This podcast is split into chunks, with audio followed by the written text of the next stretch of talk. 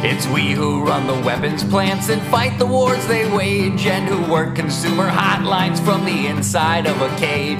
It's we who sweep the stock exchange where it's our lives they trade, but the black bloc makes us strong. Solidarity forever, solidarity forever, solidarity forever, for the black bloc makes us strong.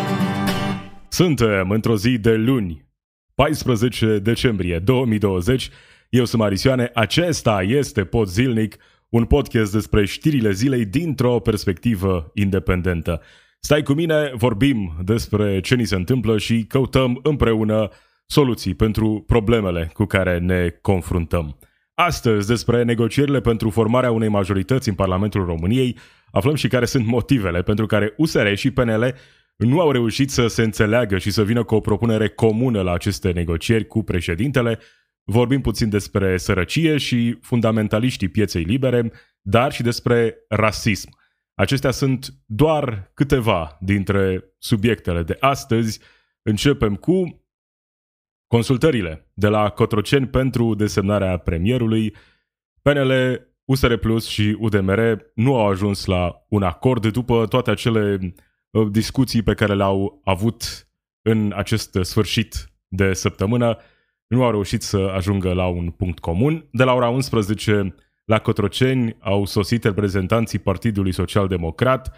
Acum, la ora 12, Partidul Național Liberal, urmează USR Plus, uh, iar de la ora 14, AUR, prin reprezentanții lor, George Simion, Claudiu Târziu, Ringo Dămureanu, Dan Tănasă și Diana Șoșoacă, care îmi spunea zilele trecute că nu se va testa înainte de a merge la Cotroceni împotriva COVID-19 și că uh, nu va purta mască la întâlnirea cu președintele Claus Iohannis. Acum, dacă această întâlnire va avea loc sau nu, rămâne să vedem. Oricum, cu Diana Șoșoacă, acolo sigur va fi show. Nu știu dacă asta, asta e bine, dar cu siguranță uh, vom avea motive să ne amuzăm pe acest uh, subiect. Probabil în zilele următoare. Depinde uh, ce variantă a propriei persoane va alege să prezinte în aceste negocieri. Acea variantă calmă pe care am mai văzut-o din când în când sau varianta aia care țipă pe Facebook sau uh, prin tot felul de locuri publice prin România.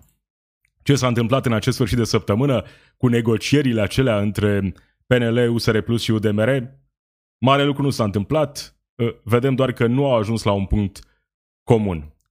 USR Plus dorește pentru Dan Barna funcția de președinte a Camerei Deputaților, PNL vrea aceeași funcție pentru Ludovic Orban, pentru că avem de-a face cu doi lideri ai unor partide importante, partidele care ar urma să guverneze România în următoarea perioadă, care depind de această funcție. Atât Ludovic Orban, cât și Dan Barna depind, cariera lor, viitorul lor în propriul, propriul partid depinde de această funcție.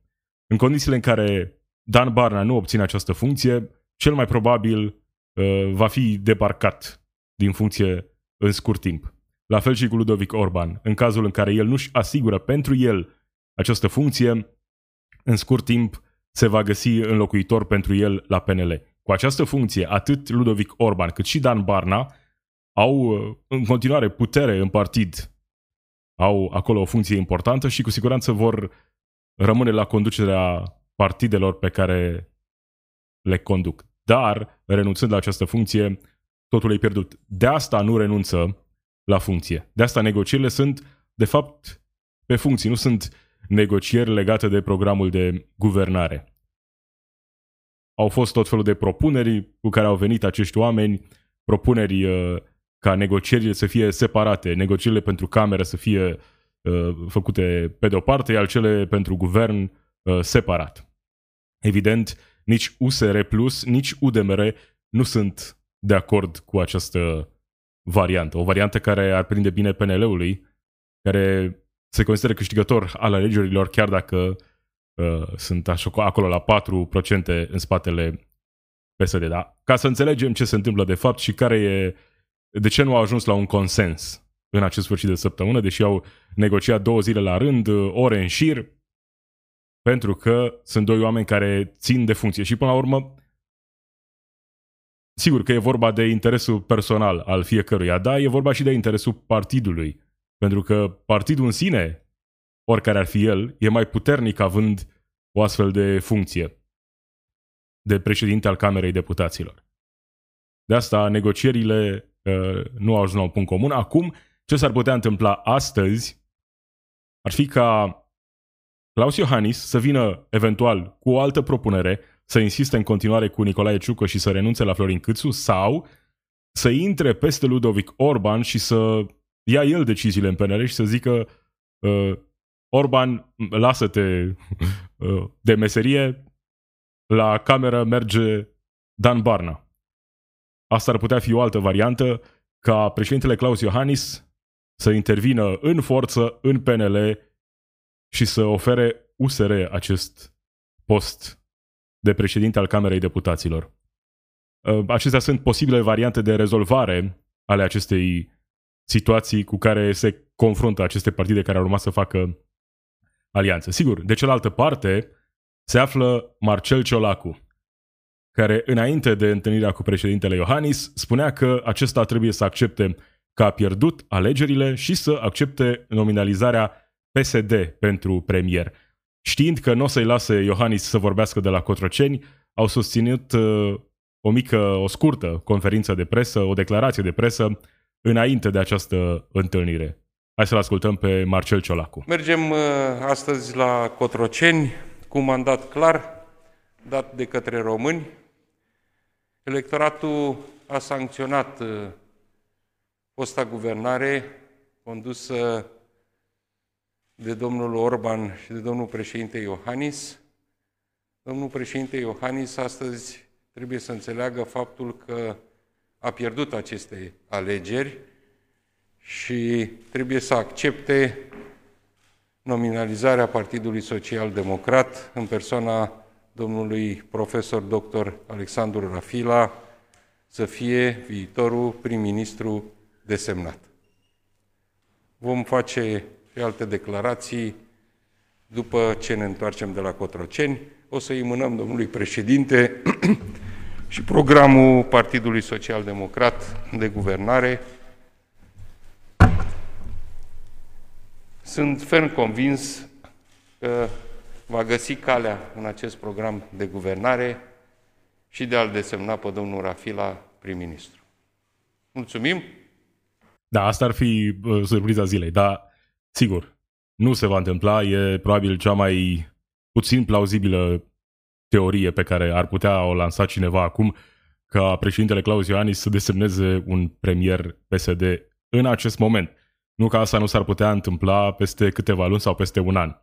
Dar acum, în contextul actual, nu se va întâmpla asta. Mai degrabă varianta aceea despre care vorbeam, în care Claus Iohannis să intre peste Orban la PNL și să accepte în numele PNL varianta aceea cu Dan Barna, președinte al Camerei Deputaților. Acolo se va vedea cine are mai multă influență în PNL, Orban sau în continuare președintele Claus Iohannis. Ă, asta ar fi o bătălie interesantă. Să vedem până la urmă ce variantă va alege. Negocieri sunt ă, pe durata întregii zile până spre ora 17. Poate va veni o declarație a președintelui cu o concluzie după aceste negocieri undeva în jurul orei 17, poate chiar 18, că am văzut că aia e ora lui preferată pentru a face astfel de declarații de presă. Avem la aceste consultări, cum am spus, și AUR, Alianța pentru Unirea Românilor. Acum am văzut că acești oameni se plâng pentru că lumea vorbește prea mult despre ei, în timp ce pe durata campaniei au fost ignorați. Ceea ce e adevărat că au fost uh, parțial ignorați în timpul campaniei, dar acum, pentru că au intrat în, intrat în Parlament, cred că trebuie să-i cunoaștem mai bine. Hai să vedem cine sunt oamenii de la AUR și ce susțin ei.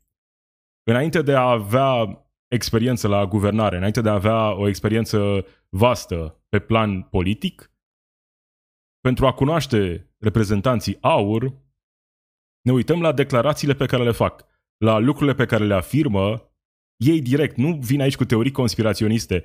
Uh, toate acele teorii că AUR a fost fabricat în laboratoare ale unor servicii secrete cine face astfel de afirmații să vină cu dovezi. Nu vreau să merg spre teorii conspiraționiste, pentru că atunci ce facem? Facem același lucru pe care îl fac uh, o parte dintre oamenii din aur. Vin cu teorii conspiraționiste gen Diana Șoșoacă. Nu, hai să ne concentrăm pe lucruri pe care le putem dovedi, uh, înregistrări, declarații publice pe care le fac acești oameni. Invitați la Marius Tucă Show au fost uh, cei doi lideri ai partidului, George Simion și Claudiu Târziu. La un moment dat au fost întrebați despre propunerea lor pentru prim-ministru, pentru funcția de prim-ministru. Hai să vedem ce răspund cei doi copreședinți aur. Valentin Stan a dat în emisiune de luni, a dat pe uh, viitorul vostru prim-ministru. Da. Am înțeles că nu mai e între timp, dar mă rog, o să răspunzi. Călin Georgescu sau cum îl cheamă? Da. Și a spus că dintre idolii lui, generalul Antonescu și Corneliu Zelea Codreanu. Ce pot să-i fac, domnule Călin Georgescu? Nu este Ce poate să-i facă? Poate să-l uh, desemneze prim-ministru, nu? Ăsta e răspuns, ce pot să-i fac? e, membru aur. A, și nu e membru. Nu este membru. Păi nu, aur. dar am înțeles că este propunerea voastră de prim-ministru. Dintre toate variantele în, în acest moment, noi am zis de, de-a lungul timpului, este un profil foarte bun, a lucrat la ONU, a lucrat... Păi da, dar în pentru- momentul în care spune că e Corneliu Zelea Codreanu, Să-i întrebe pe cei de la ONU. Adică vin uh, serios... nu, nu la ONU, el e propunerea, propunerea AUR de prim-ministru, nu e propunerea ONU, îmi pare rău. Deci mai e sau nu mai e propunerea de prim-ministru? Că în momentul ăla veți avea definitiv ștampila de legionari Pare pierdut, nu? Domnul Simion. și de fașiști. Domnul Tocă, acum să ne înțelegem. Vă rog. În uh, particular putem să avem orice fel de opinii. Că ne Da, place... putem să avem, dar opiniile pe care le avem în particular sunt relevante, mai ales în contextul în care ele au fost făcute în spațiu public și o să vedem ce fel de lucruri spune uh, propunerea AUR pentru funcția de prim-ministru despre eroii lui, despre eroii neamului românesc. Ion Antonescu și Corneliu Zelea Codreanu, unul dintre ei un terorist, celălalt un mare criminal, nu sunt niște eroi ai României. Sunt niște oameni cu care cineva cu capul pe umăr nu se mândrește. Sigur, fac parte din istoria României, dar pentru simplu motiv că fac parte din istoria României, nu trebuie prezentați drept modele în 2020 de un partid proaspăt intrat în Parlamentul României. E interesant și cum acești doi uh, copreședinți aur uh, se feresc să spună că de fapt asta e și viziunea lor. Că nu te apuci să susții pe cineva pentru această funcție importantă de prim-ministru, uh, necunoscându-l, neștiind ce părere are. Iar ei se identifică cu viziunea lui. În mod clar. Bine, hai să-l lăsăm să ne explice. ce muzica rock sau nu. Mie îmi place, de exemplu, da? Hai să am și schimbăm prieteni subiectul, care nu? sunt rocker și cântă în corurile bisericești. Asta e așa o smintelă pentru mulți. Bun. Uh, În privat poți să aibă oricine orice fel de opinie. Acest uh, stimat domn, patriot și creștin, uh, Călin Georgescu, este o persoană particulară deocamdată, este în afara aur, Am nu e înțeles. Păi membru, da, dar e propunerea aur. Ei au spus-o, nu i-a obligat nimeni să vină cu această propunere. nu deține Deci nu e niciun- membru nou. Nu. Noi de ce l-am propus? L-am propus pentru că a fost singurul specialist care a articulat o viziune pentru România. Ne-a plăcut acea viziune, am îmbrățișat-o și am uh, pus-o în programul nostru electoral și am zis, domnule, dacă omul acesta a gândit așa, va fi bun să-l susținem. Claudiu, e adevărat. Da. Eu nu vă spun vouă pe cine să pune. Puteți să mă întrebați să vă spun Dar părerea nu mea. suntem în postura Dar de a-l eu- pune prim-ministru deocamdată.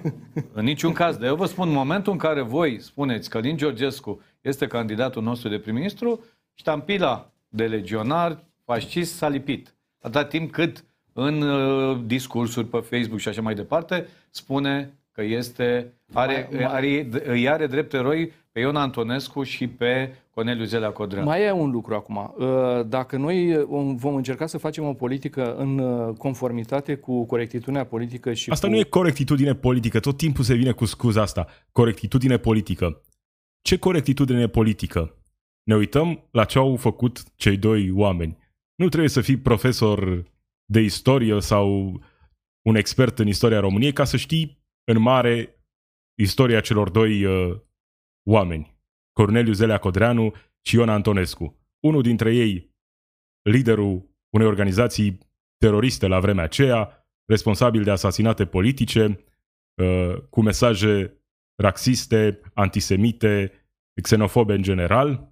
Celălalt criminal dovedit în justiție, Ion Antonescu, responsabil de moartea multor evrei, de condamnarea efectivă la moarte a unor comunități întregi de romi. Ăștia sunt oamenii pe care acest domn, Călin Georgescu, propunerea AUR pentru funcția de prim-ministru, îi vede drept modele. Nu o zic eu, o zice el. Niciodată. Neamul românesc niciodată nu a trăit prin sclavi, ci a trăit prin Ștefan cel Mare, prin Mihai Viteazu, prin Horea, prin Avram Iancu, prin Cuza, prin Cogălnicianu, prin Corneliu Zelea Codreanu, prin Mareșalul Ion Antonescu și Corneliu Zelea Codreanu, Mareșalul Ion Antonescu, da? Eroi. mulți, mulți alți eroi. Prin ei a trăit istoria națională. Prin ei vorbește și a vorbit istoria națională. Și nu prin lachei de serviciu ai puterilor globaliste care astăzi conduc România vremelnic. Da. Poți să critici clasa politică, poți să îi critici pe la cheii puterilor globaliste. Dar în momentul în care tu susții doi criminali drept mari eroi ai României, asta te descalifică de la funcția aceasta de prim-ministru. Sigur, e dreptul lui să creadă ce vrea la el acasă, chiar și pe Facebook, aș zice, care are dreptul, sigur, are dreptul la liberă exprimare. Ce e cu adevărat interesant e că reprezentanții AUR, Claudiu Târziu și George Simion, vin cu un alt fel de mesaj acum. Ce să-i facem noi? Nu ne cerem scuze pentru el, întrebați-l pe el, că să vedeți, că nu știu ce. Deja au început să se ascundă, deja au început să-și schimbe mesajul, pentru că nu vor să existe înregistrări acum cu ei, spunând că sunt susținătorii ai legionarilor, susținătorii ai uh, lui Ion Antonescu, nu vor să existe astfel de înregistrări care să fie folosite împotriva lor. Și atunci, deși susțin aceleași lucruri pe care le-au uh, susținut în timpul campaniei, și-au schimbat puțin abordarea și felul în care vorbesc public atunci când sunt invitați, de exemplu, la Marius Tucă Show. Își schimbă puțin abordarea, încearcă să schimbe subiectul și să zică că propunerea lor de prim-ministru e o persoană privată deocamdată, ceea ce e adevărat. Dar ei l-au ales drept propunerea lor pe post de prim-ministru. Că nu se va întâmpla asta, sigur. Nu va fi acest om prim-ministru acum. Dar în momentul în care avem un partid nou, acest partid îl cunoaștem, începem să-l cunoaștem prin declarațiile pe care le fac liderul partidului, ă, cei doi, ă, prin declarațiile pe care le face omul care e propunerea lor de prim-ministru. În felul ăsta cunoaștem partidul. Asta nu înseamnă că toți susținătorii aur sunt legionari și neofasciști. Sunt convins că nu e așa. Oameni diferiți au văzut lucruri diferite în aur. Dar noi vorbim aici despre oamenii care conduc partidul, despre oamenii care sunt responsabili de program, de ideologie, iar oamenii care sunt responsabili de aceste lucruri, asta continuă să facă. Ne dovedesc cu fiecare declarație că e adevărat. Sunt un partid neofascist. Cum vor, uh, se vor manifesta în Parlament? Sigur, rămâne de văzut. Dar în acest moment, cu declarațiile pe care le fac, cu propunerea lor de prim-ministru, ne arată foarte clar. Iar dacă Ion Antonescu și Corneliu Zela Codreanu sunt uh, modele pentru tine, din nou, eu cred că e într-o țară liberă, e dreptul tău să zici asta, dar eu cred în același timp că asta te descalifică de la funcția de premier. E extrem de simplu.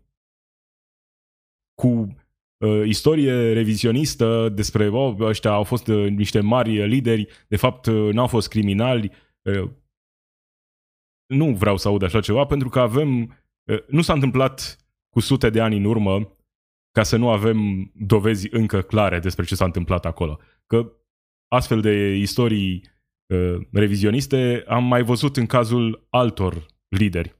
Dar asta s-a întâmplat relativ recent în istoria noastră. Și avem încă uh, documente, declarații, avem multe lucruri care ne arată clar cine sunt acești oameni. Nici nu vreau să intru într-o uh, discuție prea largă despre Corneliu Zelea Codreanu și Ion Antonescu. Dar e important să știm cine sunt uh, oamenii pe care Aur îi are drept model. În aceeași emisiune, spre sfârșit, au fost întrebați care ar fi câteva dintre primele măsuri pe care și-ar dori să le propună în Parlamentul României oamenii de la AUR. De aceea noi am ieșit în campania electorală cu un pachet legislativ uh, prin care vizăm această reformă a clasei politice și pentru ea ne vom bate cu prioritate uh, în acest mandat. Care sunt? Licee. Uh, vreau să vă zic trei care țin de identitate.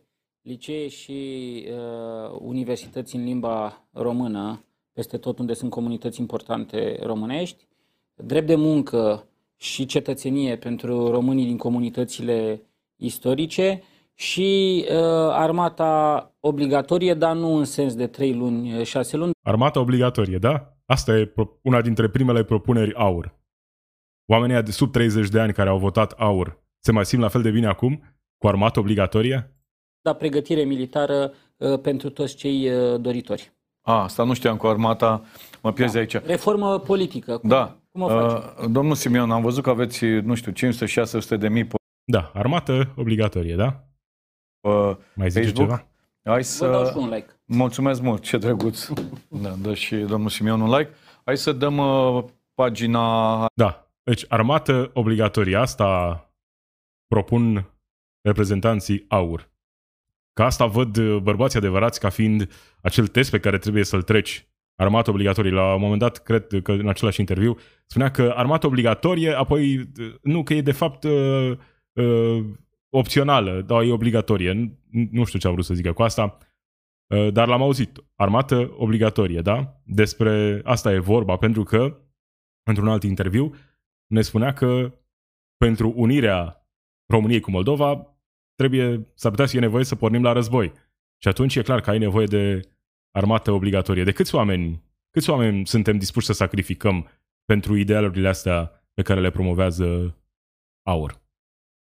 Da, vom mai avea ocazia să vorbim despre ei, în special după negocierile de astăzi de la Cotroceni. Să vedem ce fel de spectacol vor alege să facă înainte și după acea întâlnire, că întâlnirea nu va fi difuzată. De la Aur trecem la Dorian Popa. Nu credeam că o să vorbesc despre Dorian Popa, dar vorbesc astăzi. Am descoperit uh, o înregistrare cu Dorian Popa, invitat la Shelly Show pe mihaivasilescublog.ro o înregistrare în care Dorian Popa ne explică de ce suntem săraci. Pentru că el, Dorian Popa, e un uh, expert în economie, știe totul despre acest fenomen al sărăciei și, de fapt, oamenii săraci sunt uh, vinovați de propria sărăcie. Hai să-l vedem pe Dorian Popa explicându-ne de ce suntem săraci. Uh, succesul, ăla mai mult decât media în viață, este un risc.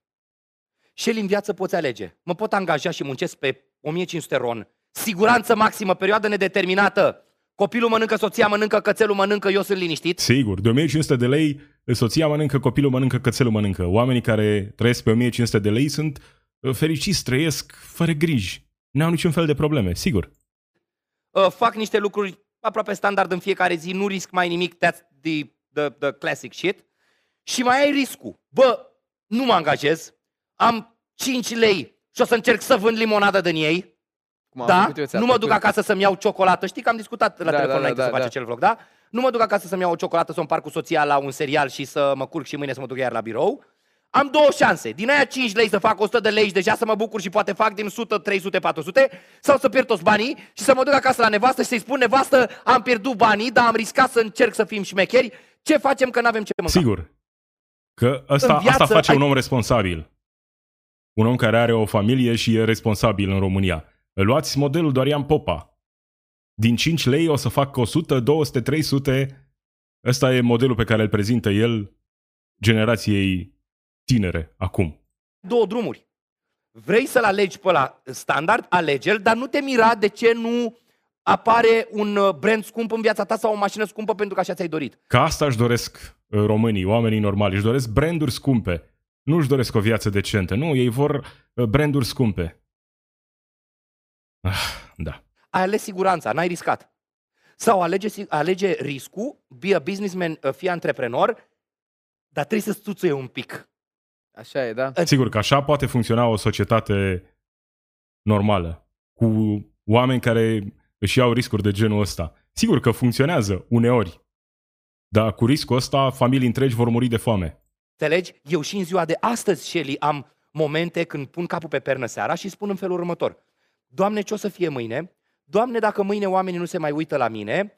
Doamne, dacă mâine... Doamne, ce o să fie mâine? Că oamenii aceia care au ales varianta normală, au ales, așa zis ales, că nu e o alegere când te angajezi și accepti salariul pe care ți-l oferă angajatorul. Oamenii aceia nu au griji noaptea, nu ei se culcă liniștiți și se trezesc extrem de liniștiți, nu au niciun fel de probleme, nu se gândesc la facturi, nu se gândesc la ce se va întâmpla mâine, nu se gândesc la ce se va întâmpla săptămâna viitoare. Că așa sunt joburile în România, sunt pe perioadă nedeterminată, toată lumea are job, nu există frica că mâine o să-ți pierzi locul de muncă, nu. Dar Dorian Popa, el are probleme reale. El nu poate să doarmă noaptea de grija faptului că oamenii poate nu-l vor mai urmări. Poate nu vor mai sări să dea like-uri la clipuri cu cheluțul. Astea sunt probleme reale, nu problemele oamenilor care lucrează pentru un salariu, oameni care își sacrifică ani din viață muncind pentru a supraviețui, nu pentru a trăi în lux. Oamenii nu au grijă în viziunea lui Dorian Popa. Ăsta e modelul ăsta de gândire a unei persoane care, într-adevăr, are succes și a luat niște riscuri, iar acele riscuri s-au dovedit a fi de bun augur pentru el, pentru că se află astăzi în poziția în care câștigă bine, e celebru, dar nu înțelege, sau cel puțin pare să nu înțeleagă, că foarte multe momente din viața lui s-au bazat mult pe noroc, pe întâmplare, pe șansă. Că dacă nu era el, putea să, putea să fie altcineva. El, cu toate riscurile pe care și le-a asumat, putea să facă uh, foamea. Nu? Cum zice el. Putea să fie el unul dintre oamenii care lucrează pe un salariu. Vorbim despre alegeri, de parcă milioane de oameni aleg să fie săraci. Asta e viziunea pe care o prezintă Dorian Popa. Sigur, nu trebuie să ne uităm la el ca la un model, dar sunt oameni, în special tineri, care sunt influențați de astfel de sfaturi, de astfel de modele. banca de faliment și am pierdut toți banii. Eu nu am un contract pe perioadă nedeterminată și nu pot, dacă nu mai merge de mâine angajatorul meu, să mă duc la celălalt și spun, bă, uite, eu știu să stau la calculator, am 20 de ani de vechime la calculatorul lui vecin. Sigur că așa, atât de ușor e pentru oamenii care își pierd locul de muncă să treacă dintr-o parte în alta. E cel mai ușor lucru. Mai ales acum, să vorbești despre asta acum.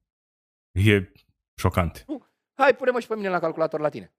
Noi ne asumăm niște riscuri și de Niște asta riscuri. și... uh, Iar, iar carierele noastre sunt extrem de efemere, Shelly. Chiar dacă sunt atât de... Eu, eu, sunt un miraj atât de frumos și lumea zice, wow, uh, bani, mașini, uh, uh, uh, uh, life at its best. Păi da, dar dacă nu ești atent și nu joci cartea bine, uh, peste un an, poate să fie de 5 ori mai rău decât e la ăla care muncește pe 20 de milioane pe lună. Îți credești Și- o reputație 20 de ani și poți să o Și strici în 20 de exemplele secunde. Shelly sunt nenumărate. Și nu vorbim numai de Vai, showbiz. dar ce grea e viața lor. O viață atât de grea, atât de mult suferă oamenii ăștia. În lux. Vorbim de fotbaliști, vorbim de carierele efemere. Bă, dacă nu ți așteni cum trebuie, te prinde 35-40, te prind cu chiloți în vine. Și se dânăruie tot ce Adică ai hai făcut. să nu ne mai uităm așa să spunem, mamă, ei au reușit și nu s-au chinuit deloc și ce noroc. Este un risc dacă în viață vrei să faci mai mult decât media. Ce ai spune tu unui, unui străin despre, despre România? Dacă te-ar întreba, Da, am auzit suficient. Oamenii nu aleg să fie săraci, oamenii nu aleg să fie plătiți cu 1500 de lei. Viziunea asta pe care o prezintă Dorian Pop aici e total lipsită de argumente reale. Că cineva alege, că ă- ăla e drumul sigur în viață. Astea nu sunt alegeri. Oamenii nu aleg să fie săraci. Și sigur o să-mi dai exemple de o persoană care a făcut niște alegeri greșite în viață și că trebuie să-și asume responsabilitatea. Dar noi vorbim la nivel de societate, vorbim despre milioane de oameni. Iar rolul unui guvern care administrează o țară e să se asigure că acei oameni pot trăi o viață decentă cu banii pe care îi câștigă. O persoană care lucrează 8 ore pe zi, minim 5 zile pe săptămână, ar trebui să nu aibă griji la plata facturilor, să-și permită să meargă măcar o dată pe an într-o vacanță, oricât de scurt ar fi ea, ar trebui să trăiască o viață decentă și fără griji. Știm că nu se întâmplă așa. Dar astea nu sunt alegeri. Iar modelul ăsta, hai să facem toți ca Dorian Popa și să ne asumăm riscuri. Sigur, uneori funcționează modelul ăsta. Dar modelul ăsta, uh, aplicat așa la nivel de societate, astfel încât să fie un model pentru toată lumea, nu e un model viabil. E în mod clar uh, un lucru care se poate întâmpla să ai succes în acest context. Dar de cele mai multe ori nu se întâmplă așa. Iar o societate nu poate funcționa pe aceste principii, în care Dorian Popa vine să ne dea nouă lecții despre sărăcie și bogăție, despre succes și eșec. Și l-am adus, l-am adus în discuție pe Dorian Popa, pentru că nu e singurul cu astfel de viziuni. Propaganda asta a succesului, cu orice preț, ă, vine din foarte multe direcții. Vine și de la oameni mult mai inteligenți. Nu-l asemăn pe Zoso cu Dorian Popa. Dar un mesaj similar are și el într-un articol pe care l-a publicat când? Astăzi, în această dimineață. Tot despre sărăcie, articolul e ceva mai lung, dar ajungem aici. Vorbește despre, despre românii săraci. Toți știm câte o familie din asta. Erau săraci în 90, săraci în 2000, erau săraci în 2010 și sunt săraci și acum. Decizii proaste, fumat non-stop, telefoane scumpe în rate, regretat comunismul, refuzat sub orice formă să se oprească din a de la muncă și alte minuni de genul ăsta. Pot exista cazuri de oameni care își duc așa viața, dar nu cred că majoritatea oamenilor trăiesc așa. Nu, de fapt, nu, nu e vorba că nu cred. Majoritatea oamenilor care sunt astăzi la nivelul sărăciei, sub nivelul sărăciei, nu sunt oameni care iau decizii din astea proaste. Iar faptul că îi critici pe oamenii care iau decizii de genul ăsta, în care fumează mult și își cumpără telefoane scumpe, uh, uită să menționeze și faptul că sistemul ăsta în care trăim astăzi, în care nu e suficient să faci profit. Nu e suficient ca o companie să facă profit. Trebuie ca profitul ăla să crească de la an la an. Ei bine, un astfel de sistem în care trăim astăzi nu e sustenabil în condițiile în care nu vor exista oameni care să-și cumpere lucruri pe care nu și le permit, uh, îndatorându-se băncilor și așa mai departe. Deci degeaba vii cu sfaturi, uh, hai să nu mai, nu-ți mai cumpăra telefon scump, uh, pentru că se prăbușește întreg sistemul, pentru că sistemul ăsta se bazează pe creștere, neapărat creștere de la an la an. Altfel, ești considerat un eșec ca CEO al unei companii. Dacă ai avut profit, dar nu a crescut profitul, ești clar, ai greșit undeva. Continuă acest articol. Gene România de cer de forță de muncă. Nu ai de muncă? Îl întrebe vecinul Vasile. Sigur, la el la fabrică se fac angajări. Nu știe el nimic, poate vecinul Costică, care pleacă luni dimineața din Focșani, ca să fie la 10 la Brașov, la șantier și se întoarce vineri seara. Ah, nu vrei din astea, vrei ceva lejer, să nu te spetești prea mult? Plânsul e mai simplu decât mutatul și e un articol în care vorbea despre asta. Din nou, asta e soluția pe care o prezentăm așa la nivel de societate, în care oameni, să-și, oameni cu familii să-și lase familiile în orașe în care nu sunt locuri de muncă și să meargă în alte orașe și să trăiască acolo? Ăsta e modelul pe care îl promovăm la nivel de societate? Asta ne așteptăm de la o țară care se vrea de succes, o țară care face parte din Uniunea Europeană? Asta e tot ce așteptăm? Ca cineva să-și sacrifice ani din viață de parte de familie Sigur că sunt oameni care fac, iau astfel de decizii, dar nu sunt alegeri ușoare pe care cineva le ia când pleacă la muncă în străinătate sau la muncă într-un alt oraș în țară. Sunt alegeri extrem de dificile pe care oamenii le iau și sunt alegeri venite din necesitate. Continuă. Atenție, nu zic că situația e doar din vina oamenilor. Ok, corect, dar nu poți să dai vina doar pe politicieni. Votezi, vezi că în patru ani a făcut nimic și tot sărac ești, schimbi, minimă logică. Sigur, schimbi politicienii, dar oamenii care ne reprezintă în Parlament, și sigur, suntem responsabili de oamenii care ne reprezintă în Parlament, dar putem să avem așteptări mai mari de la ei, mai ales în contextul în care uh, ne spune aici că sunt locuri de muncă peste tot prin țară. Am văzut ce s-a întâmplat în momentul în care au crescut salariile, pentru că oferta de forță de muncă era mai mare, mai mare decât uh, cererea de pe piață. În momentul ăla, angajatori din România au început să facă exact ce au făcut angajatori din alte țări europene cu România, adică să uh, aducă forță de muncă din alte țări, uh, alți oameni care acceptă să muncească pe salarii mai mici. Ni s-a spus că în momentul în care șomajul va fi jos de tot, dintr-o dată vor crește salariile. Și au crescut, dar nu suficient, nu cât, astfel încât oamenii să ducă o viață decentă. Deci, un om care vrea să conducă România, un lider de partid, un politician în general, trebuie să plece de la această idee. Un om care lucrează 8 ore pe zi, 5 zile pe săptămână, deci un angajat full-time, acel om trebuie să ducă o viață decentă. Oamenii care lucrează full-time nu trebuie să trăiască în sărăcie. Despre asta e vorba. Toate celelalte discuții despre tot felul de probleme culturale, progresism versus conservatorism, sunt uh, discuții mai puțin importante. Pornești de la acest principiu, de la rezolvarea sărăciei. Să vii cu soluții pentru asta. Sigur că nu, nu poți să ai rezultate spectaculoase peste noapte. Dar asta, asta trebuie să fie ideea, asta trebuie să fie premisa de la care pleci atunci când, de exemplu, îți alcătuiești un plan de guvernare. La asta trebuie să te gândești. Trăiești într-o țară civilizată, vrei să faci parte dintr-o țară civilizată, ăsta trebuie să fie obiectivul. Să prezinți soluții pentru ca oamenii care muncesc full-time să nu trăiască în sărăcie. Că despre asta e vorba. Noi avem acum milioane de oameni cu salariu minim pe economie care trăiesc în sărăcie și nu au speranțe pentru viitor. Și o să zici, păi hai să urmăm cu toții modelul Dorian Popa sau al nu știu cărui antreprenor de succes care a plecat din sărăcie și a ajuns la bogăție.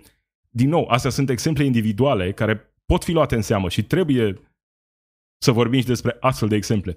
Dacă îmi prezinți o soluție, o soluție care să fie valabilă la nivelul întregii societăți, trebuie să vii cu o altfel de abordare, nu cu responsabilitate personală. Pentru că dacă vrem o societate civilizată în general, avem nevoie în primul rând să ne ocupăm de această problemă, de problema sărăciei, pentru că de acolo pleacă toate celelalte probleme. De acolo se naște extremismul, de acolo apar crimele, de, apor, de acolo apar furturile, de acolo apar toate situațiile astea disperate. Dacă nu te ocupi de această problemă, celelalte probleme sunt mult mai puțin importante. Ăsta trebuie să fie obiectivul numărul unu. Asta trebuie să fie prioritatea. Nu vorbesc despre lucrurile astea ca să îl atac pe Zoso, că nu e singurul care vorbește așa. Exemplul ăsta pe mine nu mă convinge. Cu oameni forțați să, sigur, sunt alegeri pe care le fac oamenii să se mute dintr-un oraș în altul. Dar noi vorbim despre oameni care au un loc de muncă, care lucrează și în momentul în care lucrezi, iar compania pentru care lucrezi uh, anunță profit în creștere de la an la an, iar tu rămâi cu același salariu la nivelul acela de salariu minim, problema nu e a ta. Tu ești un om care muncește. Țara asta e plină de oameni săraci care muncesc și muncesc mult mai mult decât mulți dintre cei care sunt bogați. Asta nu înseamnă că cineva care o duce bine astăzi neapărat a ajuns în acea postură uh, înșelându-i pe alții sau profitând de sistem. Sigur că sunt oameni care au muncit și au ajuns să o ducă bine. Dar în același timp sunt o grămadă, cei mai mulți oameni care sunt corecți, muncesc, dar sunt tot acolo, la nivelul acela de sărăcie și de salariu minim. Pentru că despre asta e vorba. Avem negocieri acum pentru salariul minim. Majoritatea antreprenorilor vor înghețarea lui, sigur. Normal că asta vor cei mai mulți antreprenori. Sunt totuși 25% dintre ei care spun că ar fi dispuși să crească lefurile angajaților în 2021. 1,3 milioane de români lucrează în prezent pe salariul minim. Dacă pentru tine asta nu e o problemă, dacă asta nu e o prioritate, dacă salariul minim nu e o prioritate pentru tine, nu știu ce faci în politică. Ce scop ai dacă ast- problema asta nu te preocupă. Dacă viața oamenilor nu te interesează, condițiile în care trăiesc nu te interesează. Nu ai ce căuta în politică dacă uh, condițiile în care trăiesc românii astăzi și nivelul ăsta de sărăcie extrem de ridicat nu e prima ta preocupare. Bun, hai să vorbim despre un alt subiect controversat. Știi că am avut scandalul acela săptămâna trecută cu Colțescu, am vorbit la vremea respectivă despre declarațiile, uh, despre cuvintele pe care le-a rostit în acel meci de fotbal cu ăla negru sau negru ăla, uh, declarații care au aprins internetul. Ei bine, ce face acum Emil Grădinescu? Sigur, au fost români care l-au apărat pe Sebastian Colțescu, chiar și eu am spus la vremea respectivă, consider că a fost un moment uh, a, nu știu, un moment nu tocmai uh, bun pentru uh, România, pentru noi în general, dar uh, în urma acelei declarații nu putem concluziona că Sebastian Colțescu ar fi sau nu rasist. A fost doar o alăturare nepotrivită de cuvinte. Deci l-am avut pe Sebastian Colțescu cu acel incident. Uh, ce face acum Emil Grădinescu în timpul unui meci de fotbal? Vine cu o astfel de declarație, o glumă. Cred că s-a apucat de stand-up comedy. Bancu trimite în uh, teren doi jucători negri. Ups, am spus negri. Cred că trebuia să spun altceva. De culoare, poate. Vezi, asta nu înțeleg. Ok, putem accepta că în acel moment Colțescu nu a fost rasist. Dar insistența asta de a uh, vorbi despre doi jucători, de ce trebuie să, să vorbești despre culoarea lor? Adică în ce context uh, ajută pe cineva faptul că tu, într-un meci transmis la televizor, spui că sunt introduși în teren doi jucători negri. Pe cine ajută această informație? Această clasificare a jucătorilor? Au numere pe tricou, da? Uh, bănuiesc că domnul Grădinescu îi cunoaște, că de-aia e comentator sportiv. Știe uh, cum îi cheamă, da? Pe cine ajută această afirmație? Asta e un fel de fuck you, așa, Uh, celor care țin la uh, politica corectă. Trimite în uh, teren doi jucători negri. Ups, am spus negri. Cred că trebuia să spun altceva. Oh, ce haios, ce glumă. Ar trebui să vă apucați de stand-up comedy, domnule Emil Grădinescu. Ce moment a fost ăsta în care a simțit nevoia să se implice în conversație? Trebuie să spunem că sunt jucă- doi jucători negri, nu știm cum îi cheamă. Din nou, asta nu înseamnă neapărat că Emil Grădinescu e rasist. Dar când faci forțat o astfel de afirmație, adică nu, în niciun context afirmația asta nu era necesară. Nu e o persoană care s-a uitat la acest meci și să zică vai, dar Grădinescu nu mi-a spus ce culoare au jucătorii. Dacă nu îmi spunea că cei doi sunt negri, nu știam. Era absolut necesar ca domnul Emil Grădinescu, comentator sportiv, să ne spună că cei doi jucători au intrat, care au intrat pe teren sunt negri. Neapărat necesar lucrul ăsta. Bancu trimite în uh, teren doi jucători negri. Ups, am spus negri. Cred că trebuia să spun altceva. De culoare, poate. Nu, nu trebuia să spui de culoare. Trebuia să le spui numele. Doi jucători. X și Y. Că sunt sigur că le știe numele, nu? Le vede numerele pe spate, pe tricou, da? Nu trebuie să identifice în nici într-un caz după culoarea pielii. Asta îi reprezintă pe ei doar culoarea pielii? Poți să spui negru fără să fii rasist. Dar ce face aici Emil Grădinescu nu e neapărat rasist, nu știu cum să calific ce a făcut. E, cum am spus mai devreme, un fuck you așa Uh, în direcția oamenilor care țin la uh, political correctness. Dar asta nu e o chestie inventată așa. Hai să... E doar, hai să-i respectăm pe cei din jurul nostru. Dacă avem doi oameni de culoare neagră sau doi oameni de culoare albă sau orice altă culoare, nu trebuie să identificăm după culoarea pielii. În contextul ăsta, adică aici nu era nevoie de o astfel de identificare. Nu înțeleg de unde e ambiția asta acum de a ieși public cu astfel de declarații. Bancu trimite în uh, teren doi jucători negri. Ups, am spus negri, cred că trebuia să spun altceva. Oh, ce... A pregătit momentul, da? A așteptat cu nerăbdare să spună asta. Ups, trebuia să spun altceva. Da. Ne pregătim și de petrecerile de Crăciun, de Revelion. Raed Arafat spune că recomandările sunt să nu organizăm astfel de petreceri cu mulți oameni, dar în același timp spune că în casa omului nu pot spune numărul maxim, recomandabil e ca aceste petreceri să rămână în rândul familiei. Tot Raed Arafat ne spune că în capitală nu mai sunt locuri la ATI, toate paturile sunt ocupate, iar acum pacienți care au nevoie de asistență de specialitate sunt transferați în alte judete, județe. Ca să înțelegi cât de dramatică e situația, în momentul în care ai pe cineva bolnav în spital și afli că pentru a-i se salva viața trebuie transferat într-un alt colț de țară.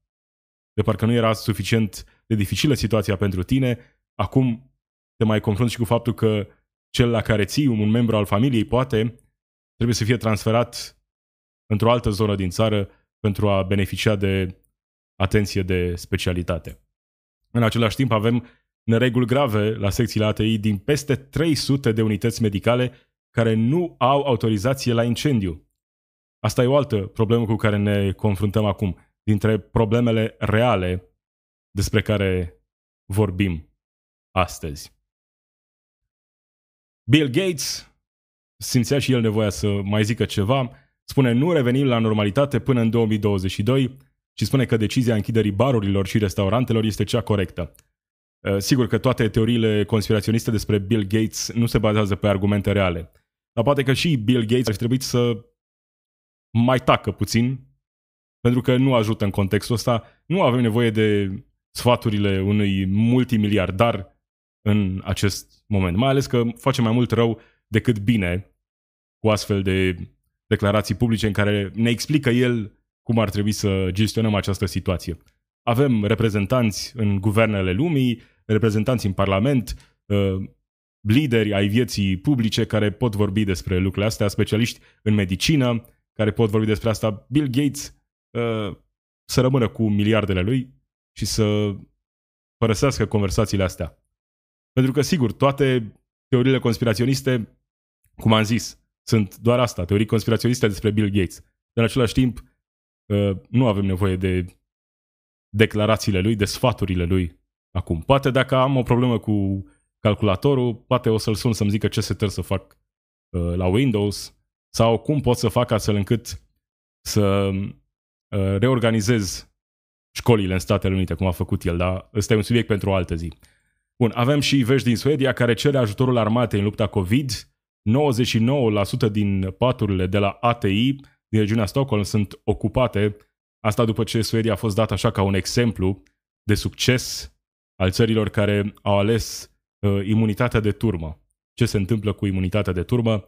Ei bine, ajungi la capacitate maximă, uh, ajungi să ai mai multe decese decât țările vecine și cadre medicale aproape de epuizare. Tot în contextul acesta al pandemiei, pe Busy Day vedem o analiză CNN care ne arată că în ciuda promisiunilor de solidaritate, țările bogate își fac stocuri de vaccinuri anticoronavirus care le depășesc de câteva ori populația, lăsând statele sărace să se descurce, așa cum era de așteptat. Avantajul nostru, dacă se va confirma până spre final, e că facem parte din Uniunea Europeană și că a fost vorba despre, a fost vorba despre niște negocieri comune la nivelul Uniunii Europene și așa s-au cumpărat aceste vaccinuri. Dacă nu eram în această situație, sigur ne aflam și noi pe lista țărilor sărace, care în 2021, în cel mai uh, optimist scenariu, vor reuși eventual să vaccineze 10% din populație. Acolo vor fi probleme mari și în anii ce vor urma. Avem și uh, uh vești noi din Statele Unite. Colegiul electoral se va reuni astăzi, urmând să valideze victoria lui Joe Biden. Este oarecum o formalitate ceea ce se va întâmpla astăzi electorii se vor reuni în capitalele statelor americane pentru a valida alegerea lui Joe Biden în funcție de președinte al Statelor Unite. Donald Trump sigur nu va accepta rezultatul de astăzi. Biden va deveni cel de-al 46-lea președinte american și va depune jurământul pe 20 ianuarie. Sigur, urmează și acel moment din Congres, când camerele reunite uh, vor primi rezultatele din fiecare stat în parte și vor certifica rezultatul, Joe Biden devenind atunci, în mod oficial, președinte, urmând să depună jurământul pe 20 ianuarie. Acesta a fost Pod Zilnic. Voi urmări negocierile de astăzi de la Cotroceni și uh, poate vom avea și un rezultat al negocierilor mai spre seară. Marisioane sunt eu, acesta a fost Pod Zilnic. Zi bună!